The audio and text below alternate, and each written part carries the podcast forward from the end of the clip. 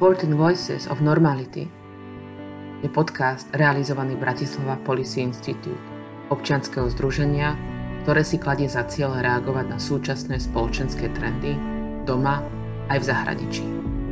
Moderátorská dvojica Viera Žúborová a Michal Vašečka budú vo svojom pravidelnom podcaste hovoriť spolu so spisovateľmi, historikmi, filozofmi, sociológmi a verejne známymi osobnosťami, dokonca aj s niektorými politikmi. Budú sa ich pýtať na ich názor, čo si myslia, že sa deje.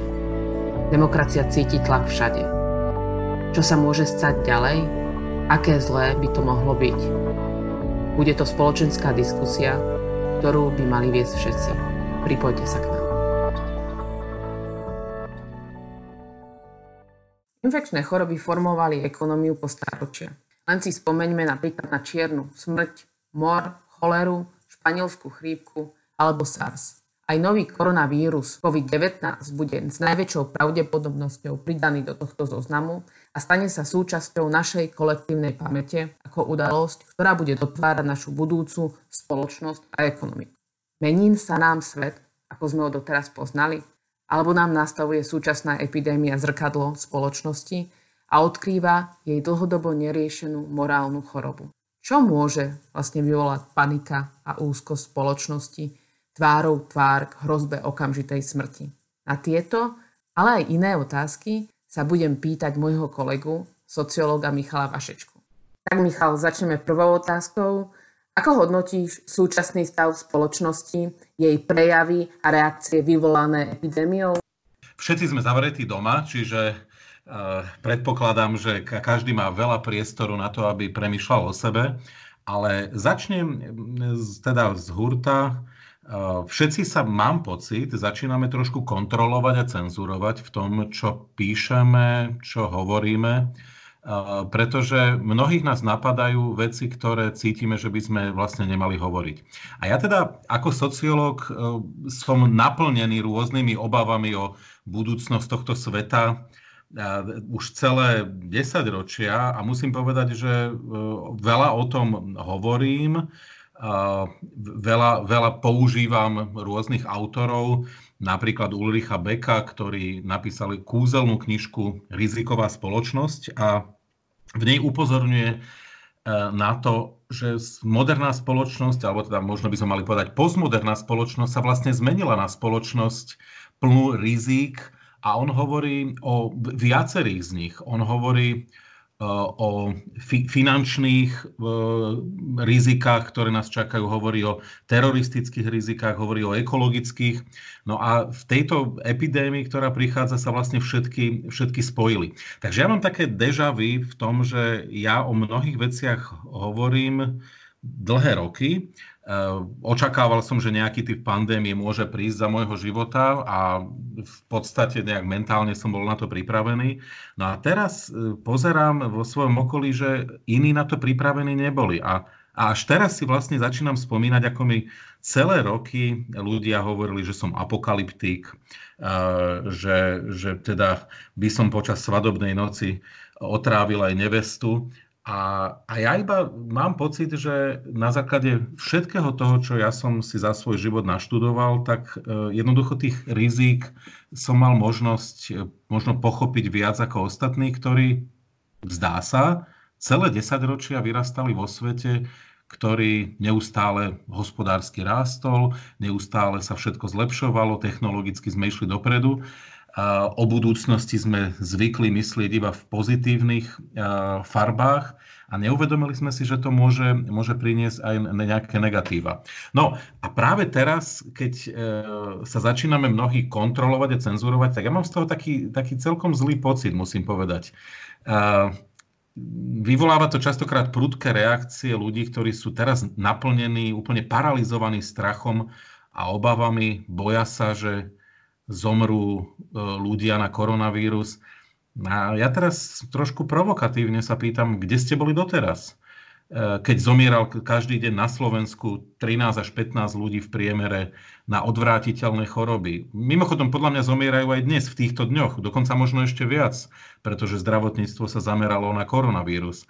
E, prečo toto ľudí tak netrápi? A to sú otázky, ktoré ja si kladiem A, a, a vidím, že samozrejme hovoriť o tom e, verejne je, je nebezpečné. E, Briti a Holandiani ako jediní v Európe do istej miery začali testovať svoje epidemi- tie epidemiologické tézy o hromadnej imunite, ktoré mimochodom sa dajú dočítať v každej knižke epidemiológie doslova v prvej kapitole.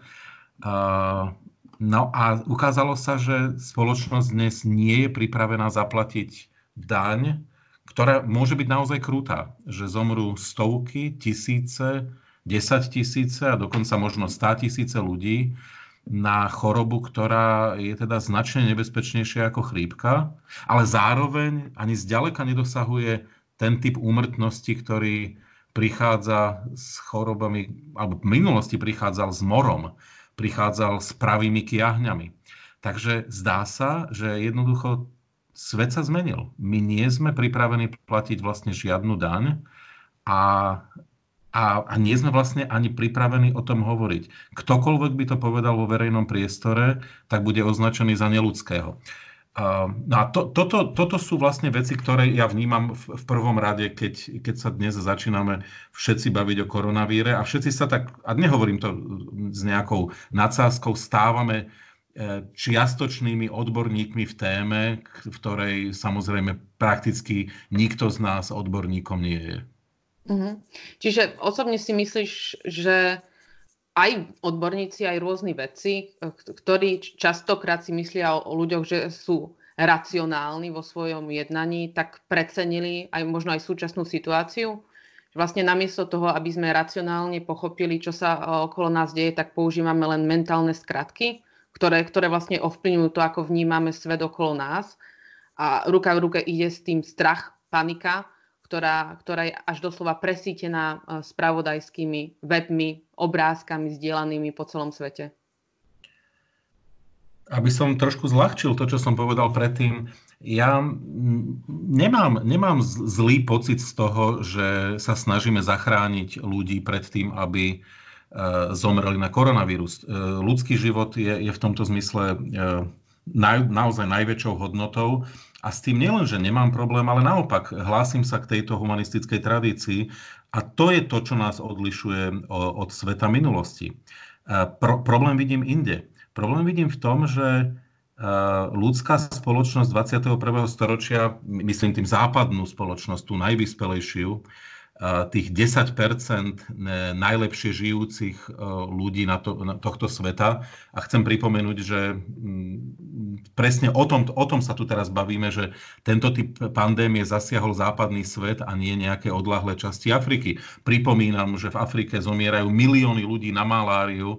V podstate to má e, epidemiologické charakteristiky nikoho to veľmi nevzrušuje. E, keď sa rozšíri ebola v nejakom africkom štáte, tiež to veľmi nikoho v západnom svete nevzrušuje. So všetkým cynizmom to hovorím.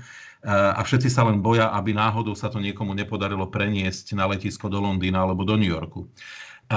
Čiže, čiže skôr je, je problém v tom, že ten západný svet si odvykol od toho, že rizika, ktoré, ktoré jednoducho, na ktorých sa my aj spolu podielame svojou činnosťou, môžu prísť a dobehnúť nás. Dobehnúť nás v tej píche, e, ktorou, ktorou, je vlastne typi, ktorou je typická západná civilizácia už, už celé 10 ročia. Svojím spôsobom ono to muselo prísť. E, keď sa na to pozriem tak trošku teologicky, tak máš, možno, že máme šancu trošku všetci v tej svojej samote teraz a zavretí doma e, získať nejaký typ pokory. Možno budeme ďaleko otvorenejší e, vnímať argumenty e, v prospech očkovania, budeme ďaleko prístupnejší e, hovoriť o environmentálnych hrozbách, ktoré, ktoré sa na nás valia. Možno, že tých odvážnych tvrdení niektorých, že nič sa nedeje, bude menej, aj teda ja, ja v to aj úprimne dúfam takého teologického pohľadu verím, že mnohí, mnohých ľudí to môže dokonca priviesť k hĺbšej viere. Konec koncov po apokalypse v, v, každý, kto čítal pozorne Bibliu, tak vie, že po apokalypse má prísť tisíc rokov vlády Krista, kde ne, nikto nebude trpieť. Čiže možno niektorí s tým dokonca spoja nejaký typ novej spirituality a, a vôbec by som sa tomu nedivil. No ale, ale, ale je faktom, že, že to, čo, to, to, čo nás teda dneska naplňa a sme si za to trošku vinní sami, vďaka tej e, chýbajúcej pokore, je to, že sa úplne stratila naša ontologická istota, ohľadne nejakej budúcnosti, ktorá, ktorá má byť vlastne, vlastne pozitívna. To všetko je zrazu preč. Všetko to, čo naši predkovia v minulosti prežívali pred 150 rokmi, že sa im narodilo 10 detí a z toho 7, 7 zomrelo, kým sa dožili dospelosti. Mimochodom, to mám, myslím, že každý to má v rodine. Môj prastarý otec pochádzal presne z takejto rodiny. Bolo ich 11, ale iba traja sa dožili do dospelosti. To bol svet naplnený obrovskými tragédiami, ktoré ale ľudia brali, brali s istou samozrejmosťou už. My sme si na toto všetko odvykli.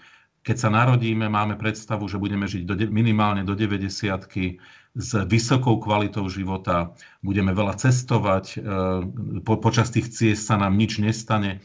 A priznám sa, že nehovorím to o iných, hovorím to aj o sebe. Aj ja vlastne takto som začal vnímať svet.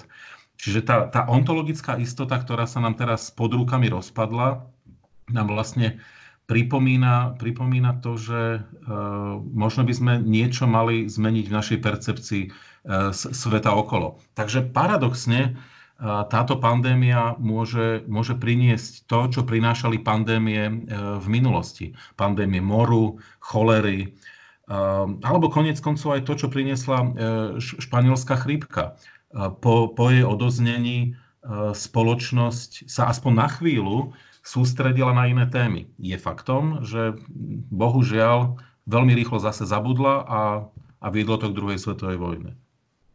Každá kríza so sebou prináša rôzne prejavy správania, či už na úrovni politických elít, spoločnosti, ale vlastne aj samotných jednotlivcov, ktorí sa snažia vlastne nahliadať do dôb minulých a nájsť tam identické znaky v prípade postupy, akým spôsobom sa v minulosti ľudia vyrovnávali s takýmito krízami a prekonávali ich. Teraz však mám pocit, paradoxne, že spomienky na minulosť môžu v niektorých z nás vyvolať zmiešané pocity. Zoberme si len zavreté hranice, nemožnosť cestovať, povinné dobrovoľné karantény a obmedzovanie niektorých našich slobôd. Nevyvolávajú tieto spomienky určité dežavy? Napríklad rátaš sa do tejto kategórie ľudí aj ty?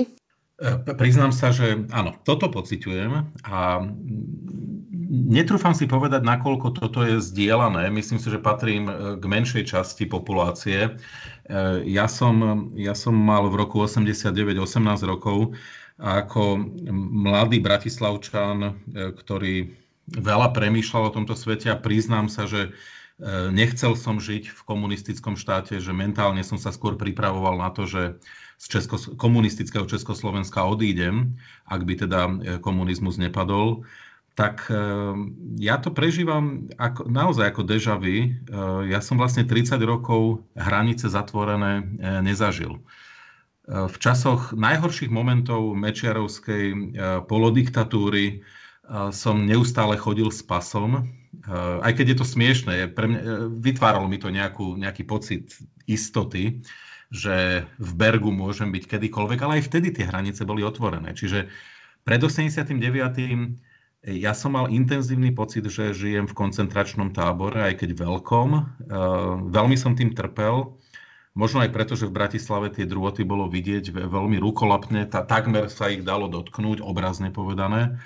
Tak eh, ja som si ten posledných 30 rokov užíval, užíval nesmierne a pre mňa otvorené hranice sú takmer zázrakom. Eh, to, že celé roky som už v rámci Schengenu chodil Eh, cez Berg a Kice bez akýchkoľvek kontrol, vždy znovu a znovu som vnímal ako, ako niečo takmer neuveriteľné, ako malý zázrak. A vôbec mi to nezovšednelo, to bolo na tom najzajímavejšie. A teraz sa priznám, že pociťujem paniku eh, ďaleko väčšiu z toho, že som zase niekde zavretý, a že vlastne nemôžem dýchať. Je to pre mňa ďaleko náročnejšie na spracovanie ako samotný koronavírus, ktorý, ktorý tu niekde krúži a, a tie malé e, tie malé chlpaté častičky sa nám smejú do tváre a prípadne na niektorých z nás skočia. To ma paradoxne ako vzrušuje menej ako, ako to, že som prišiel o tú istotu, že, že som slobodný človek. Slobodný človek vo svojom rozhodovaní, ktorý kedykoľvek sa môže zbaliť a keď sa mu nepáči, tak môže niekam odísť. A zrazu po 30 rokoch som to stratil. No a, no a sa, samozrejme, že, že platí, keď hovoríme o tom konzume po druhé, že ja, e, ja som vlastne rád, že mnohí ľudia, ktorí nevnímali celé roky marginalizované skupiny, nevnímali nikdy potreby napríklad ľudí z rómskych osád, nevnímali potreby bezdomovcov v Bratislave, že teraz majú možnosť o tom rozmýšľať trošku širšie.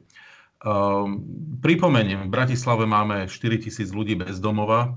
Ja celé roky v nemom úžase sledujem, ako Bratislava sa s týmto problémom zle vysporadúva, uh, ako to suplujú rôzne občianské združenia neziskové organizácie.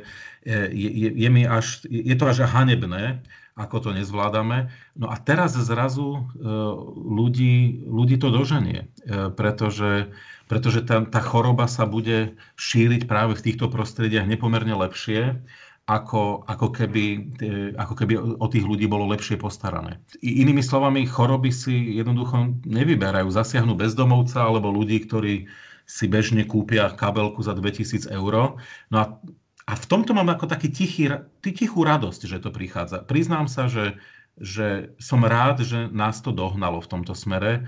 Uh, ja som sa iba, ja som prednedávnom strávil nejakú časť, e, ča, nejaký čas v USA a opäť som videl v priamom prenose, akým spôsobom vyzerá diskurs v Amerike o 30 miliónoch ľudí, ktorí nemajú poistenie zdravotné v Amerike. A teraz vlastne zistujú, že a, a tí ostatní, ktorí ho majú povedzme nie také, nie také vysoké, tak častokrát platia za každú návštevu u lekára pomerne veľké peniaze a nemajú na to. Alebo jednoducho uh, už, uh, už veľmi rozmýšľajú, či si vôbec môžu návštevu lekára dovoliť, pokiaľ napríklad musia zaplatiť 400 dolárov. A zrazu tá krajina zistuje, že pri takejto pandémii si zrazu tá choroba nevyberá a že testovať bude treba všetkých, aj tých, čo nie sú poistení a bude sa treba o nich postarať. A ešte aj tí, ktorí tak hlasno kričali, že všeobecné zdravotné poistenie a povinné zdravotné poistenie pre všetkých, že to je nejaký socialistický výmysel, tak zrazu stíchli. Takže ja, ja som z tohto hľadiska mám e, takú až chlípnú radosť, že, že vlastne budeme musieť e, na celom svete začať ďaleko intenzívnejšie premýšľať o verejných politikách, ktoré celé desaťročia vlastne sa nikam nepohýňali, pretože boli zablokované hlúpými ideologickými debatami. Teraz sa zahrám troška na diablovho advokáta Michal, a spýtam sa jemne provokatívnu otázku. Myslíš si, aj na základe toho, čo sa v spoločnosti deje, aké obavy ľudia pociťujú v kontexte ich zdravia, ich budúcnosti, ale aj to, ako vnímajú citlivejšie viaceré morálne choroby, stereotypy vo vnútri spoločnosti, ktoré neboli dlhodobo riešené a v súčasnosti ich o to viac vidia, môže táto kríza vyvolať nielen negatívne emócie, ale skôr vlastne pozitívnu predvorbu samotnej spoločnosti? Áno. E, krátka odpoveď je taká, že ja túto krízu, lebo to je kríza a veľká kríza, ju vnímam ako šancu. A to je možno e, niečo, čo mne sa vždy páčilo z anglosaskej tradície, ktorou ja som bol vždy silne ovplyvnený. E, krízu netreba vnímať ako niečo zničujúce, ale vždy sa to snažiť nejak obrátiť, e, že kríza je v skutočnosti šancou. A v tomto zmysle my sme podľa mňa celé, celé ľudstvo a v tomto a by som dodal tá bohatá časť, západná spoločnosť, vlastne dostala šancu niektoré veci premyslieť na novo. Či sa to podarí, to zase nemám prehnané, e, prehnané očakávania. Ale minimálne u mladej generácie, ktorá zažíva niečo, čo možno ešte nechápe úplne do, do všetkých podrobností, tak myslím si, že to na nich zanechá obrovské stopy. A, a myslím to v dobrom, že oni budú pripravení vo svojom živote robiť oveľa uvoľnenejšie opatrenia, ktoré nebudú ovplyvnené ideologicky. To je tá dobrá správa. No ale tá horšia je tá, že minimálne istá časť mladšej generácie nemá možno v kolektívnej pamäti uložené to, čo ešte moja generácia, obavu pred veľkým bratom, by som povedal, snaha o uchovanie si svojho, e, svojho súkromia, svojej intimity ako, ako dôležitých vecí. Takže ja sa trošku bojím, aby e, zase na druhej strane mladšia generácia v budúcnosti nezareagovala na takéto e, rukolapné ohrozenia budúcnosti ľudstva tým spôsobom, že s pomernou ľahkosťou bude súhlasiť s obmedzením niektorých svojich ľudských a občianských práv. A tých signálov, že to tak môže byť, konec koncov e, pribúda. Ehm, po roku 2001, po septembri, e, po útokoch v Amerike sa prijal e, Patriot Act, ktorý, o ktorom sa hovorilo, že bude iba na chvíľu, že je dočasným riešením, kedy bude jednoducho nevyhnutné sledovať všetkých obyvateľov Spojených štátov, nahrávať ich, ale že to je iba otázka, otázka ktorá je dočasná. No tak Patriot Act platí doteraz. E, medzi tým do, dokonca sa v niektorých ohľadoch ešte prehlbil a e, prestalo nás to vlastne trápiť. Dokonca aj ja, ktorý nie som Američan, som americkej vláde odovzdal rôzne svoje údaje, fingerprints a tak ďalej a, a už nás to vlastne ako vôbec netrápi. A, a na mladej generácii vidím, že oni to berú za úplnú samozrejmosť. Môj 15-ročný syn dokonca už e, mi oznámil, že vlastne ako ma považuje za dinosaura v tom zmysle, že, že vlastne prečo tak my strašne trváme naša generácia na našom súkromí. Že to, o to sme už predsa dávno prišli. No a mne, priznám sa, toto pripomína veľmi silne e, Orvela a, a teda román 1984, presne o tomto Orwell písal a ja sa desím, s akou ľahkosťou sa k tomu blížime. Zrovna včera som si prečítal úplne šokovaný, akým spôsobom mladá, mladí ľudia, programátori a lekári vymysleli že vymysleli anonymnú mobilnú aplikáciu, ktorá bude ľudí upozorňovať podľa ich slov, či prišli do kontaktu s pozitívnym pacientom na koronavírus. No a a inšpirovali sa kolegami, ako píšu sami, e, z Číny, z Izraela, teraz neviem, či aj z Korei, teda verím, že z tej južnej a nie severnej. A, a, no a ja som, ja som onemel, pretože, e, pretože je jasné, že taká aplikácia môže, môže priniesť e, nielen potenciálnu stigmatizáciu, napriek tomu, že má byť anonymná, napriek tomu, že tam má byť, keď stretnete takého človeka na ulici, nejaký niekoľkominútový posun a tak ďalej a tak ďalej, ale, ale predovšetkým e, môže prísť e, k tomu, že napríklad takéto aplikácie postupne niektorí technici moci budú považovať za možné aplikovať na stálo, budú sa tým inšpirovať a, my budeme strácať to súkromie ešte v nepomerne väčšej miere ako dnes, pričom si myslím, že už sme ho prakticky stratili. E, ale ono to môže byť ešte horšie. A, a vidím, že v mene boja proti, proti nejakému víru alebo v mene boja a veľmi spravodlivému boja, e, boju za to, aby sme ako ľudstvo nezahynuli v dôsledku environmentálnych zmien, postupne a systematicky môžeme prísť o to, čo vlastne sú najväčšie výdobytky e, osvietenstva. Sloboda, áno a samozrejme aj, to, aj to rovnosť a bratstvo, ktoré, ktoré s tým idú. A vidím, že mnohí sa nad tým nezamýšľajú, že tá senzitivita sa veľmi prúdko stráca v dnešnej spoločnosti a z toho mám obavy. Mm-hmm. Čiže tezy o slobode sú podľa teba preč, alebo aspoň na, na, moment, kým, kým neprejde epidémia? No tak, no, no iste, kým, kým je epidémia, no tak to, to je zase akože už iný problém. No kým je epidémia, tak uh, po, pochopiteľne, že je, je to preč. Ja iba pripomeniem, že a to, na, tom, na tom ani samozrejme nie je nič zlého, pretože v čase epidémie je treba v nejakej miere obmedziť ľudské a, a občianské práva. v prípade vojny ich treba obmedziť, v prípade, ja neviem, nejakých zásadných povodní alebo tak. Ale, ale chcem upozorniť na inú vec. Uh, nie, veľmi, veľmi často technici moci s prísľubom dočasnosti môžu zaviesť zmeny, ktoré už zostanú a môžu znamenať trvalé obmedzenie tých občianských slobôd. Michel Foucault v 80. rokoch ešte pred svojou smrťou e, vo svojej slávnej knižke veľmi správne pomenoval, že epidémie sú vlastne snom niektorých mocných, umožňujú im kontrolovať e, populáciu a umožňujú im kontrolovať populáciu výrazne nad rámec toho, čo by pre tú populáciu bolo priateľné, ako sa hovorí ešte včera. E, môžu každému určiť jeho miesto, viesť o každom podrobné záznamy, vytvoriť niečo, ja by som to prirovnal až k normalizačnému režimu eh, v Československu, taký ten strnulý priestor, v ktorom každý občan podlieha priamému vplyvu moci. Áno, to je to, čo ten Karel Kryl spieval z Mníchova nám do, do koncentračného tábora pod menom Československá socialistická republika Slyšíš trávu rúst. No to je presne to, čo zažívame teraz, len, len tým, že nám niekto obmedzí občianské práva a slobody, ono to v nejakej podobe môže vlastne prežiť paradoxne.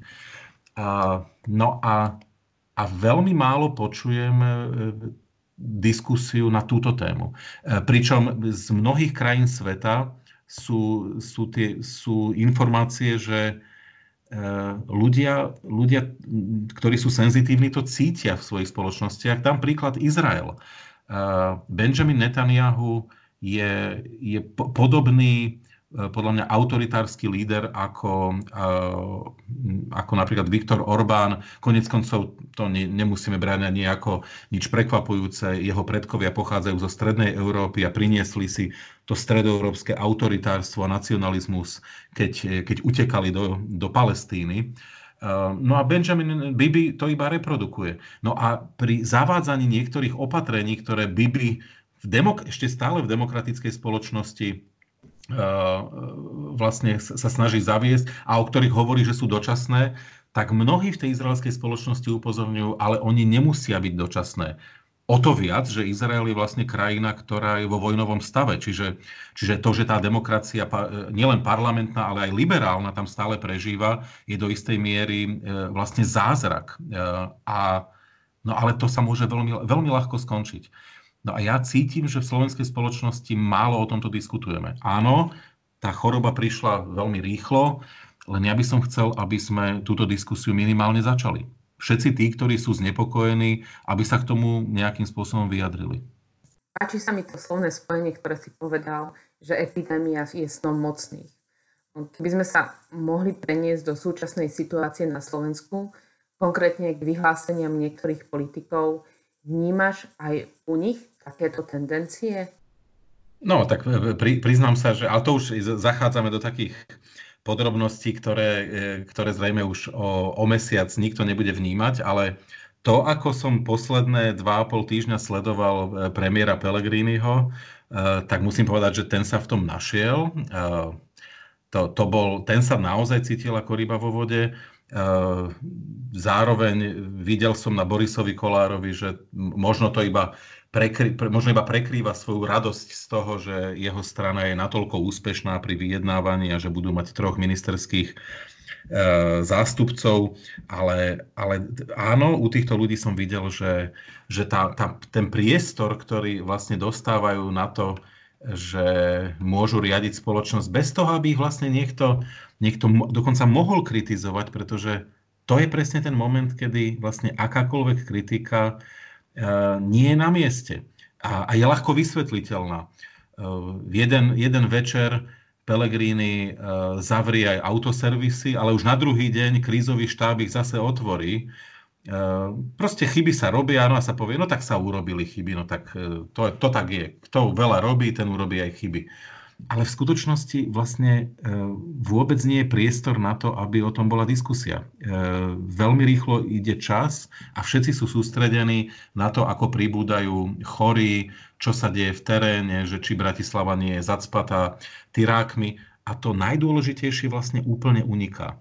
Takže áno, e, mnohí sa v tom našli a, a tiež je otázka, že či sa v tom nenašli niektorí ľudia, pretože zrazu, zrazu, a teraz samozrejme nemyslím si, že ľudia chcú byť doma, že samozrejme, že to nikomu nevyhovuje, ale svojím spôsobom zrazu ten svet sa zjednodušil uh, na, na úkony, ktoré, ktorým rozumie každý. Svet uh, prestal byť zložitý, ako bol ešte doteraz. A paradoxne s tým, ako sme stratili ontologickú istotu o našej budúcnosti mnohí, tak u niektorých naopak mohlo prísť k, e, k tomu, že vlastne naplnili sa ich očakávania, že vlastne svet je jednoduchý v niektorých ohľadoch a te, teraz, teraz vlastne dostali, dostali dôkaz. Uh, preto aj Slováci mnohí sa správajú uh, vlastne veľmi, veľmi poctivo, slu, slušne, poslušne Mm, ja, ja vnímam, že slovenská spoločnosť vlastne paradoxne, napriek tomu, že je tu priam národným športom nedodržiavať rôzne predpisy a dokonca aj mnohé zákony, tak v tomto prípade sa tá slovenská spoločnosť správa veľmi, veľmi poslušne v porovnaní s tým, čo vidíme v západnej Európe, v Európe alebo v susednej Českej republike. Čiže zdá sa, že ten autoritársky mód vyhovuje mnohým. Nie len niektorým politikom, ale, ale zdá, sa, zdá sa, že aj mnohým, mnohým ľuďom. Ale samozrejme, to sú, to sú iba pocity, ktoré, e, ktoré niek- každý môže zmietnúť zo stola a povedať nie, to je naopak dôkaz, že slovenská spoločnosť je veľmi ohľaduplná. No a ja v tomto si to nemyslím. Myslím si, že je to, je to tá naučená poslušnosť voči autoritárskym lídrom. Mhm. Teraz som si spomenula akorát na pacha hybského zbojníka, ako kradne bičík Vici Špánovi a ten, ktorý ho bije, tak mu ten byčík na, nazad dá, byte ma ďalej. Má slovenská spoločnosť šancu využiť pozitívne túto krízu? No, to je, to je presne otázka. Či má šancu, lebo na to, aby e, tú šancu mala, tak e, všetky typy intelektuálnych elít, a to je bez ohľadu na to, o akých hovoríme, či, či to budú ľudia, ktorí sú uh, ako konzervatívnejšie, liberálnejšie, socialisticky orientovaní. Eh, hovorím o široko definovaných elitách, eh, že či tú diskusiu budú ochotní rozvinúť. Ehm, a, a na, nakoľko budú mať e, dosah. Mne sa zdá, že e, na, na, keď som spomenul liberálne a aj konzervatívne elity, že, že tá, tie prvé lastovičky už tu sú, tá prvá reflexia je.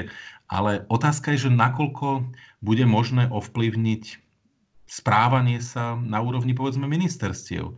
Či nový minister uh, životného prostredia bude schopný uh, celú tú diskusiu pretaviť do, do toho, aby aby sa úplne zmenil náš, náš pohľad na vlastne životné prostredie. Či tí, tí, ktorí riadia pôdohospodárstvo, budú schopní úplne iným spôsobom pristúpiť e, k lesnému hospodáreniu, ktoré by nemalo byť primárne iba o, o zdroji nejakých peňazí, ale e, aj o nejakej rekreačnej Eh, funkcií. Národné parky, aby sa stali skutočnými národnými parkami, nie, nie v tej podobe, ako to máme na Slovensku. Na to, tam už si nie som úplne istý, že sme to schopní eh, pretaviť, že sme schopní zlomiť eh, vlastníkov, schopní zmeniť pohľad urbariátov v tomto zmysle je to veľmi podobný proces, ako, ako bol e, napríklad po roku 45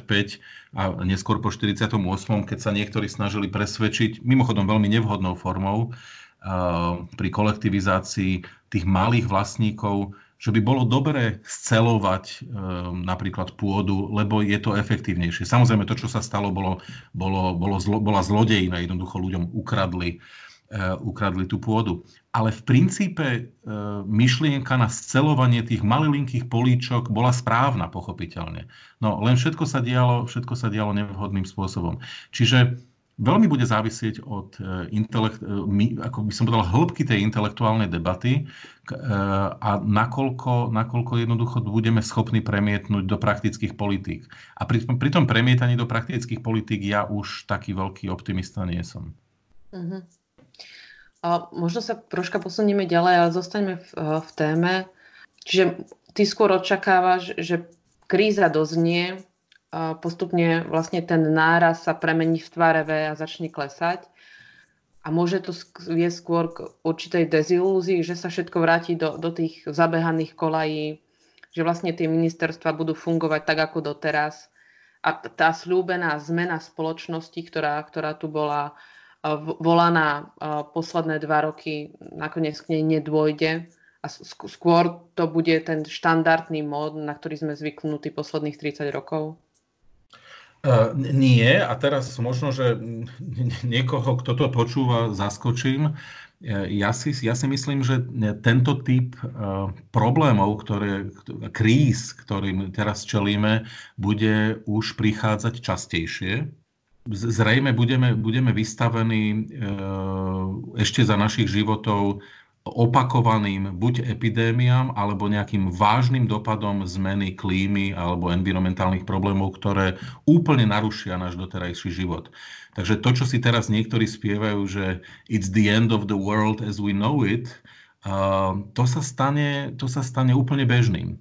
Uh, no a to vlastne jediné bude môcť potom viesť k zmene. Ja v tomto zmysle neverím E, že ľudia e, vo svojej väčšine budú osvietení. Ja jednoducho verím, že osvietenou vždy je nejaký typ e, spoločenskej intelektuálnej elity a tá nikdy netvorí na väčšinu spoločnosti ale po niekoľkých takýchto kataklizmách si myslím, že, že budeme schopní eh, začať meniť veci.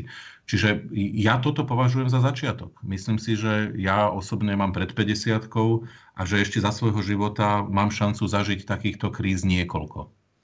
No a to samozrejme k nejakej zmene už nevyhnutne bude musieť viesť.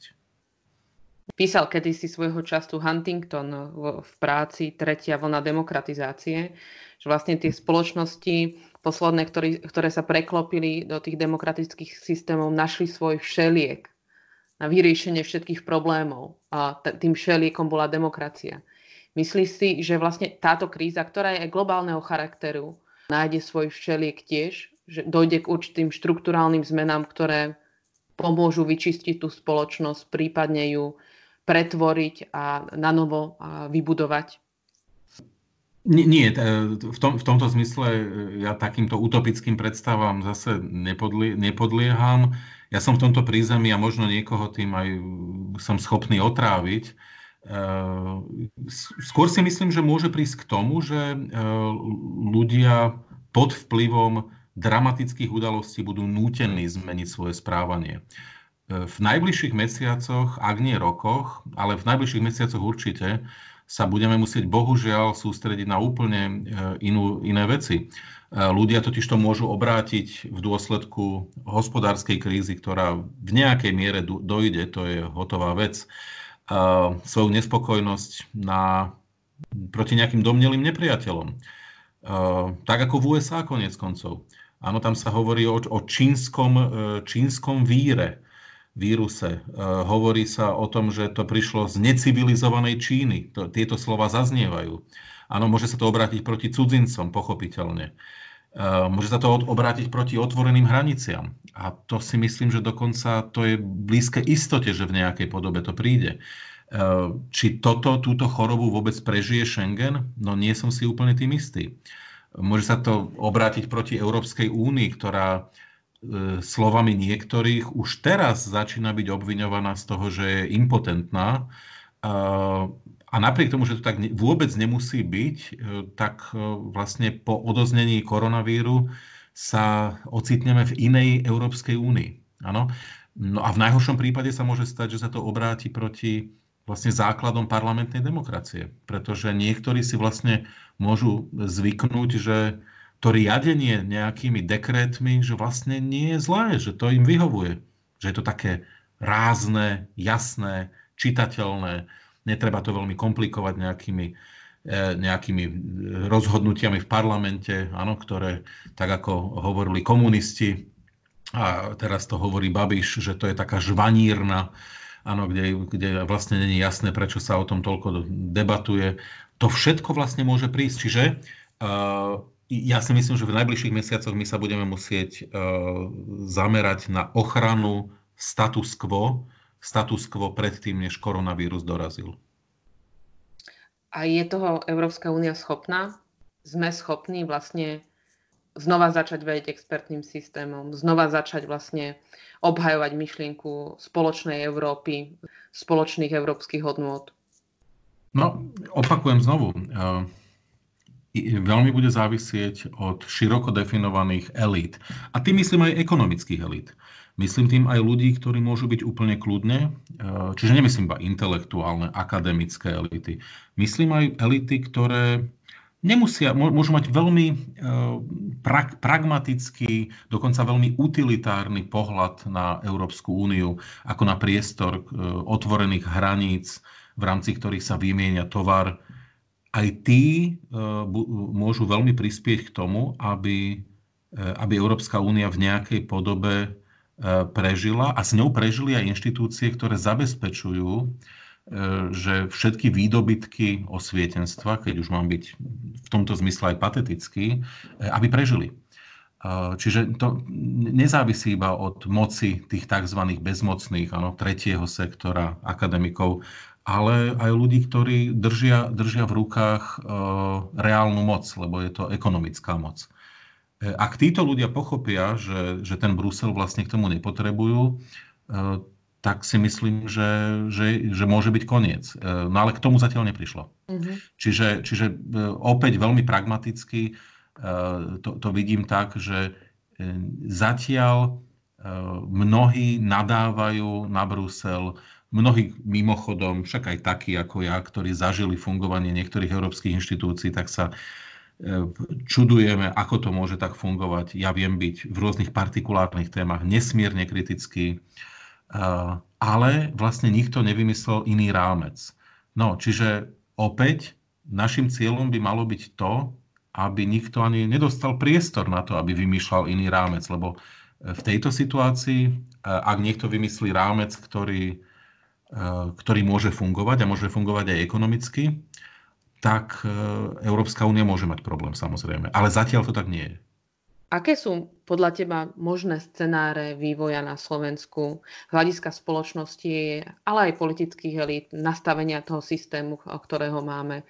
Lebo tých scenárov už nám bolo prezentované v médiách viac, ale boli prezentované skôr ohľadne počtu nakazených, ohľadne toho, aké, aké e, kolapsy môžu pri zdravotníctve, ale nikde som e, nezačula, neprečítala si vlastne scenáre toho, čo to s tou spoločnosťou môže spraviť, čím dlhšie zostane zatvorená, čím tie obmedzenia budú celoplošné. Tie scenáre pre, pre nás ako slovenskú spoločnosť, kde sa môžeme uh, uberať a čo to s nami spraví.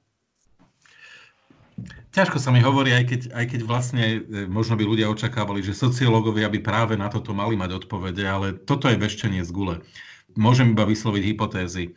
Jedna je, a tá bude taká skôr sociálno-psychologická, ja sám na sebe pozorujem, že e, už po pár dňoch e, nejakého, nejakej samoty, že nie som úplne teda v poriadku.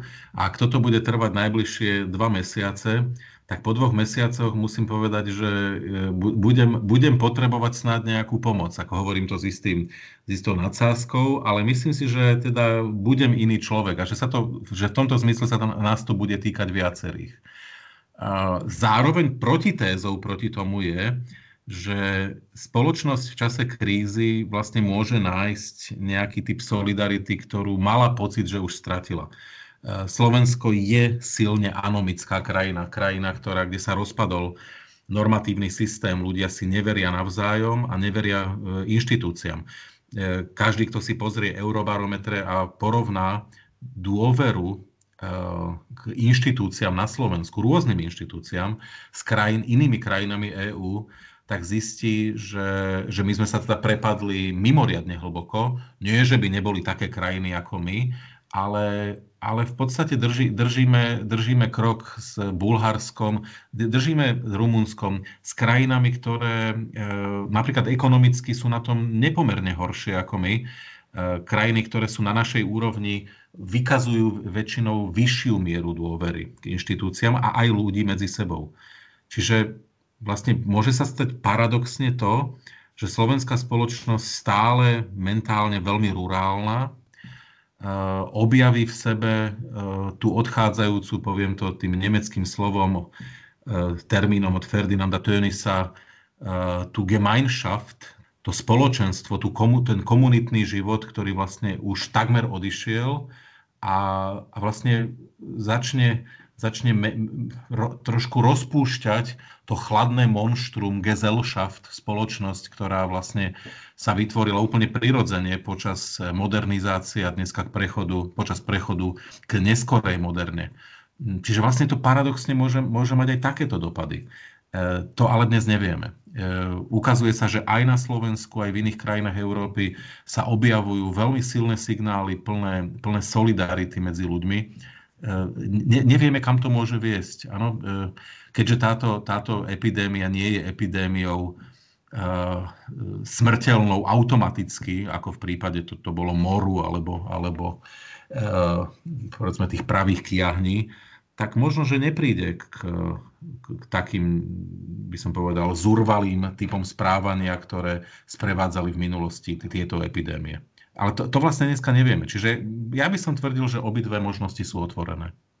Blížime sa ku koncu. Vlastne posledná otázka, Michal, na teba bude smerovaná od R.E.M., ktorí spievajú It's the end of the world and as we know it. Um, myslíš si to aj ty? No ja som si na tú pesničku spomenul hneď, ja som z tej generácie, ktorá, ktorá R.E.M. zažila vo svojej najväčšej sláve a ja si to pospe, pospevujem posledné dni. A áno, myslím si, že v, niečom je to e, koniec sveta, ako sme ho poznali, e, v tom zmysle, že po tejto kríze budeme iní. Budeme si uvedomovať, e, ne, netvrdím, to som príliš cynický na to, aby som tvrdil, že budeme všetci pokorní, ne, nebudeme ale budeme si uvedomovať, že rôzne riziká života v modernej, vyspelej spoločnosti nás môžu dohnať. Budeme mať jednoducho povedomie o podobného typu, ako mali naši predkovia. Že každú chvíľu môže prísť vojna, každú chvíľu môže prísť epidémia a každú chvíľu môže prísť nejaká environmentálna katastrofa, ktorá môže znamenať e, proste zásadné, zásadné problémy a prúdky pokles životnej úrovne. A v tomto zmysle si myslím, že niečo sa s nami stane a, a vlastne paradoxne si myslím, že to je dobré. Ďakujem veľmi pekne za príjemný rozhovor. Ďakujem aj ja a všetkých pozdravujem.